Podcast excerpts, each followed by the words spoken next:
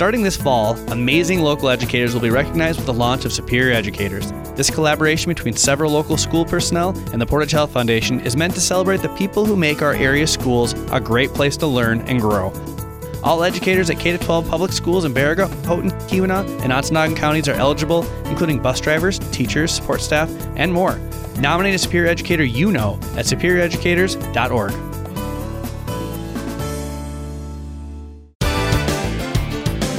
Welcome into Copper Country today. Hopefully, you didn't party too hard over Winter Carnival. When I woke up this morning, at red negative 20 on the thermometer, so stay warm out there. Today's program brought to you by the Portage Health Foundation. You can learn more at phfgive.org. I'm Grant Doucette, my guest, Christy Walden. She is the president of the Calumet Art Center. So maybe you can talk about the center, when it started, how it came to be, and what the goals of the actual Calumet Art Center are. I know it's in the Big Green Church, but I am not particularly artistically inclined, so that's about all I know. Oh, very cool. We all are artistically inclined and don't realize it. You're artistic in what you do. the Art Center, let's see, has been around about 12 years.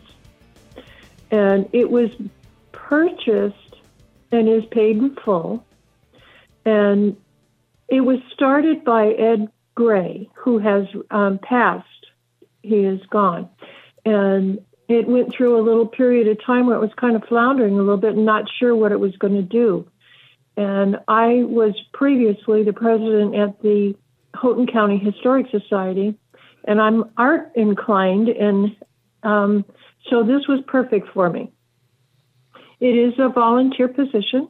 All of our board members are volunteer. It's a not for profit. It has a beautiful mission statement integrating creativity and appreciation for the historic and cultural values of the area. And I know Calumet has quite the artistic history attached to it. Even now, you go up there, there's a lot of galleries and a lot of studios. Are you looking to offer classes to people who have already kind of made the leap into the professional realm, or is it for the average everyday person? It's for the community. We offer both. We have blacksmithing, watercolor painting, pottery, stained glass window classes. We have basketry coming up. There's levels of classes. And so people can come in on an introduction, and if they like it and they want to continue, that's up to them. But a lot of times we find it turns into a social event where people can get back together again and in community and just enjoy making a stained glass window or enjoy learning what blacksmithing is about or enjoy pottery. It really is about bringing back uniting and, and being community and having activities for the kids. Now, when you're talking about stained glass window making or blacksmithing, those seem like skills that have kind of fallen out of favor as time has gone on, as as everything becomes more modern. Is that the mm-hmm. case, or is it a situation where there are a lot of uh, people who still have those skills available right here in the copper country?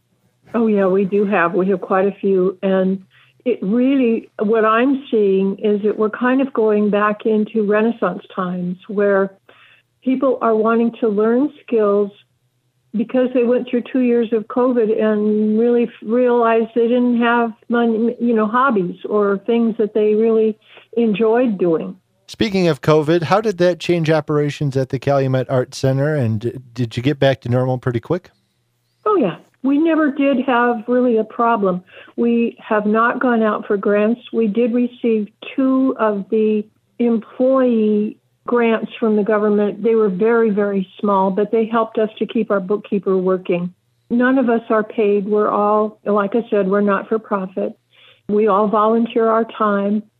The teachers are paid for their classes because the classes do cost. We do have one program where we have kids' classes that the kids are, it's free for the kids to come and take classes. And we go out for sponsorships so that the teachers can be paid for their time and, and materials. Speaking of kids, how different is it when you're trying to teach somebody who's younger these skills compared to somebody who's grown up and an adult at this point? I find the kids easier. they're fresh, they're open. If they're there, they're usually interested and they want to see what they can do. I know that when they talk about teaching somebody, say, a foreign language, that they say to start younger and that it's easier for somebody to learn those skills when their brain is still developing compared to once you get to the point where you're an adult and you're stuck in your ways, so to speak. I would guess that probably carries through to various different artistic endeavors as well. Absolutely. A lot of times, especially in these days, people go and watch YouTube videos and they think they really know what they're doing. But what has happened is they haven't learned the basic foundation skills.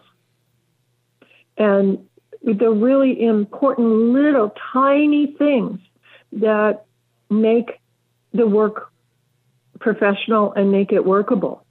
And yet, you know, on YouTube, it's quick. It's usually, they skip over. I used to do um, some editing for magazines on how to's. They were having problems. Artists were writing in their how to's on making different items, and an artist forgets the basic steps. And so when they would write their article, they would leave out a lot of really important basic steps.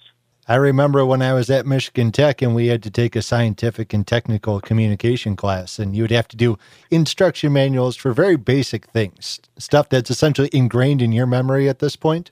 And when uh-huh. you go back and try and explain it to somebody who doesn't understand it, let's say they're a foreign student and this particular uh, device isn't something that's common, say in uh, you know Europe or, or Asia, it's very mm-hmm.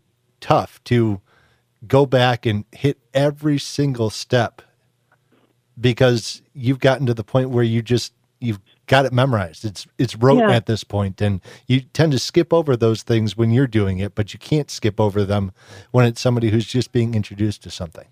Exactly, and that's that's exactly what we have found. So the the fact that they can come in and the instructors are giving them those basics and then taking them on to another uh, you know to to higher levels of learning and it's it's up to the individual but the teachers we we have some wonderful teachers we really do and there's some amazing artists up here in the Keweenaw. As far as the classes themselves, are certain ones offered maybe during the summer that perhaps you can't get this time of year, or is everything mostly year round? It's year round. Locals are interested in, like I said, socializing and getting out and learning and making things so that they can sell them during tourist environments.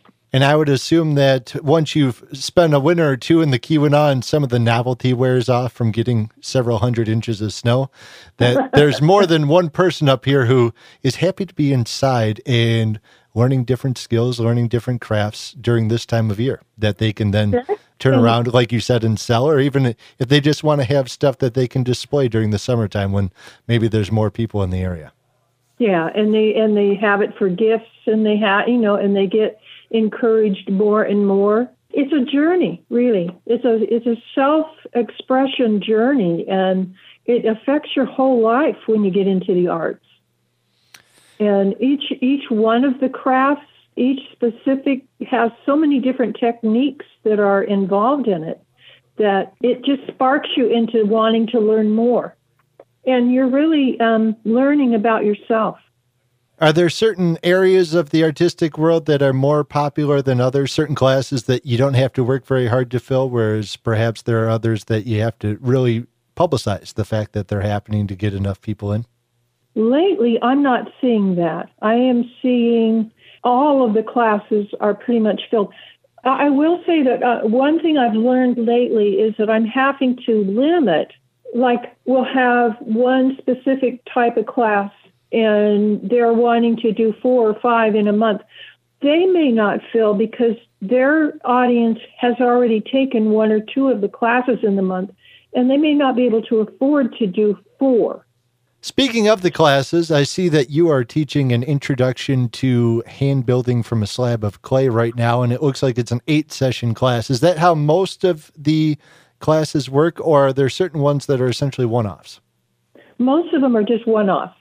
But when you're hand building, you have a lot to learn. Just even what I've found is getting uh, away the fear of playing with mud. you know, getting dirty. and even being able to think that you can make something look good out of, uh, you know, a, a, piece of clay. And hand building is a completely different from wheel. And the wheel is uh, so much about balance. Hand building is about making patterns and seeing an object that you really like and learning how to make that pattern. Have you run into any issues with uh, supplies? I know that there's a lot of things that have had shortages across the country in the last six to 12 months. Has the art world suffered from some of those shortages? Oh, sure, sure we have. We we have experienced a wonderful outburst of people who are I don't even want to say elder, but who are changing their um, their activities and they donate their art supplies to us and we use them in classes. It's wonderful. As far as uh, the fact that the art world is so varied, something like hand sculpting from clay is going to be very different from painting on an easel. Do skills learned in, say, one discipline, do they carry over to others as well? Oh, absolutely. Absolutely. I myself, I do weaving, I do silversmithing, metal smithing. I work in bronze, um, as well as steel, copper, silver, gold. And then all of the skills that I've learned in pottery, I take over to that world. I paint, I do handwork, um, I love to do embroidery and crochet. All of it works together and my artwork itself is mixed media. So I may have a background of a piece of leather, and on top of the piece of leather is a is something I have woven, and then on top of that is a piece of beadwork that I have woven, and then a piece of metal. Now, do most of the instructors at the Calumet Art Center do they happen to have different galleries or different exhibits that they put up for the public that they're trying to sell? Is it something that is a true profession for them? I would say so, yes. You know, most of the artists have other things that they do, they're multifaceted. But yes, they almost all have um, artworks in exhibits somewhere. How about some of the students? Are there some success stories out there where people came in and they were brand new to the concept and you know, after a while they leave and they've created something that at this point is professional worthy. Yes, we do have. And that really is such a joy to the artists that started them. And it, it is absolutely amazing to watch someone go on and really become well known.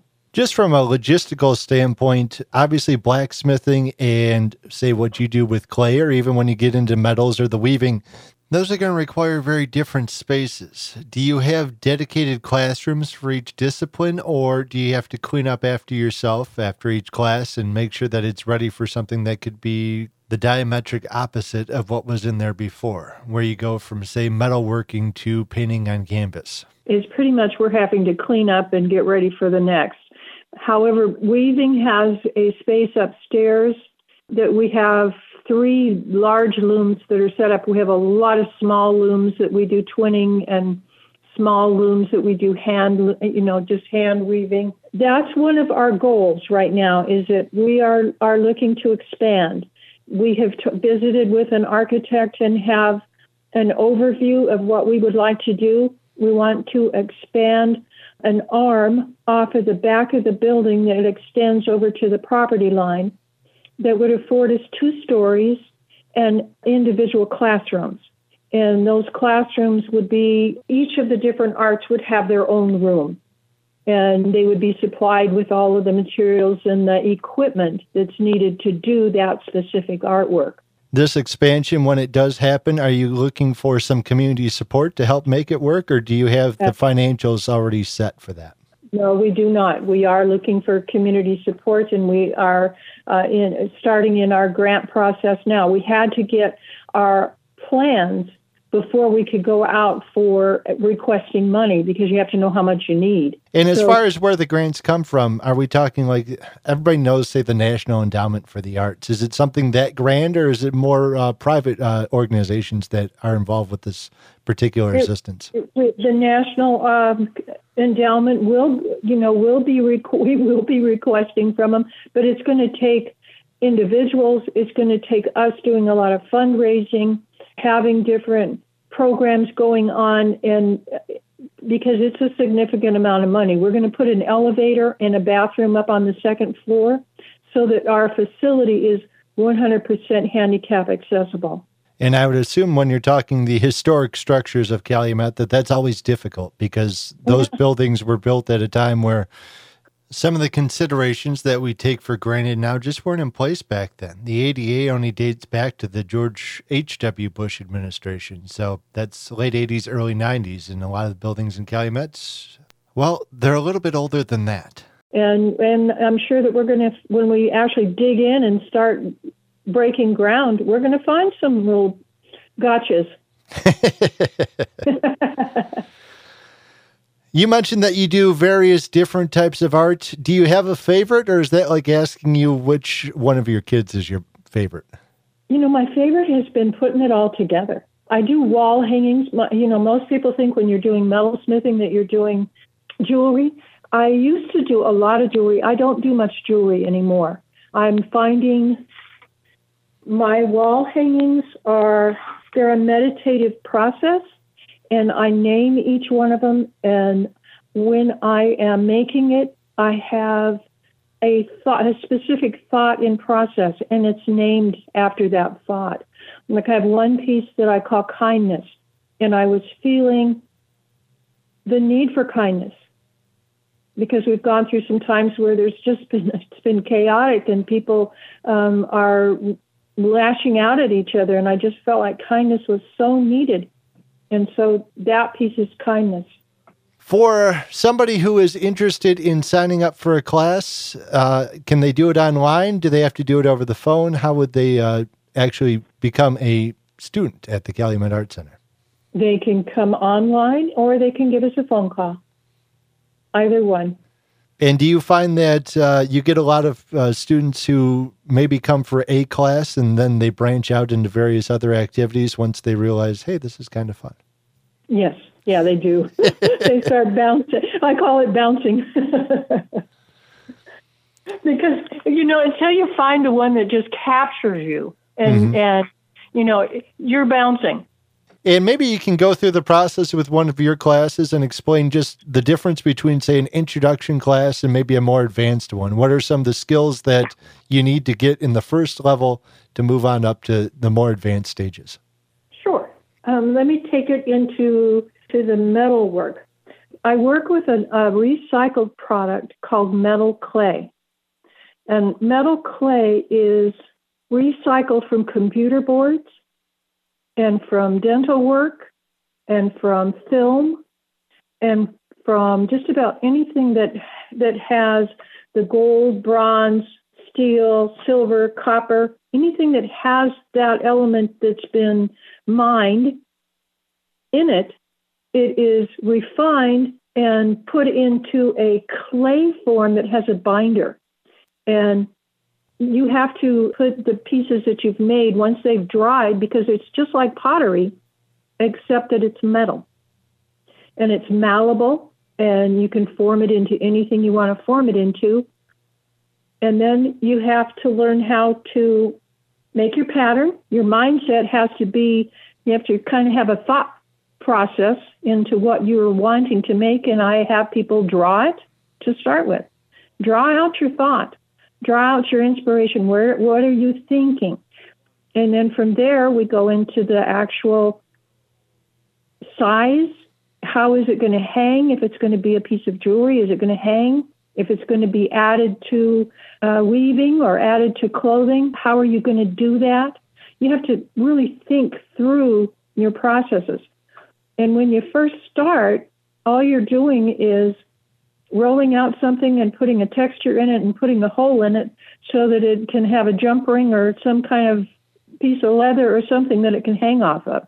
But as you keep going, you get a whole lot more sophisticated in your connections and even in what you're doing within it. I love to do the metal work around our copper up here. I have a very large amount of copper cabochons that I got from a lapidary up here. And oh, they're absolutely stunning. His work was absolutely wonderful and it adds on and helps me. It almost tells me what it wants to look like. Recycled materials, I would guess that if you're a business, whether you're working with silver, copper, even paper, that there's only so many times you can recycle something before it no longer fits the standards for your product. Does the art world kind of pick up the slack in that regard? Do a lot of recycled materials end up making it into artists' studios? Oh, absolutely. We're all out there at every garage sale, at every uh, every estate sale. We're all up and down the lake, the beaches. We call it the free store, we can't wait to get out to the free store because we're pulling in we're pulling in rocks and we're pulling in the driftwood and anything and everything that we can see that's come up that we could incorporate into a piece of artwork. And Christy, since it is Winter Carnival weekend, I have to get your opinion on the snow sculptures. They seem like they incorporate a lot of the different ideas that you just mentioned when you're talking about advancing through all the stages of one of your classes. And I'm sure you have an opinion on the talent that's on display and maybe how engineering meets the art world sometimes. It's amazing. Amazing the extreme conditions that they're working under and, and the dedication and focus. And they're going through the process, same process. They're having to figure out what they're going to do, you know, their theme. And then from that theme, they have to figure out what sculpture they're going to actually do and then the size of it. And yeah, it's, it's engineering. I'm always amazed by just the differences, say, in the scale. There's going to be certain pieces. I'll use the one over in Hancock this year. One is a set piece that's the Quincy Mine, you know, done to scale, but obviously a little bit smaller than the actual one. And then you've got mm. individual human beings and various ice pieces that are essentially details for something that's on a much more minuscule scale and to just be able to pull off both of those in the same piece where the statue requires big and small is unique. It's, it's incredible. I'm sure it's something they never, ever forget. Talking to a couple of members of fraternities who obviously have been out of the game for a while, I would have to agree that it is something that they carry with them for a long time. My guest this morning, Christy Walden from the Calumet Art Center. Thank you very much for stopping by. After the break, I'm talking with Brad Barnett from the Keweenaw Convention and Visitors Bureau. You're listening to Copper Country Today.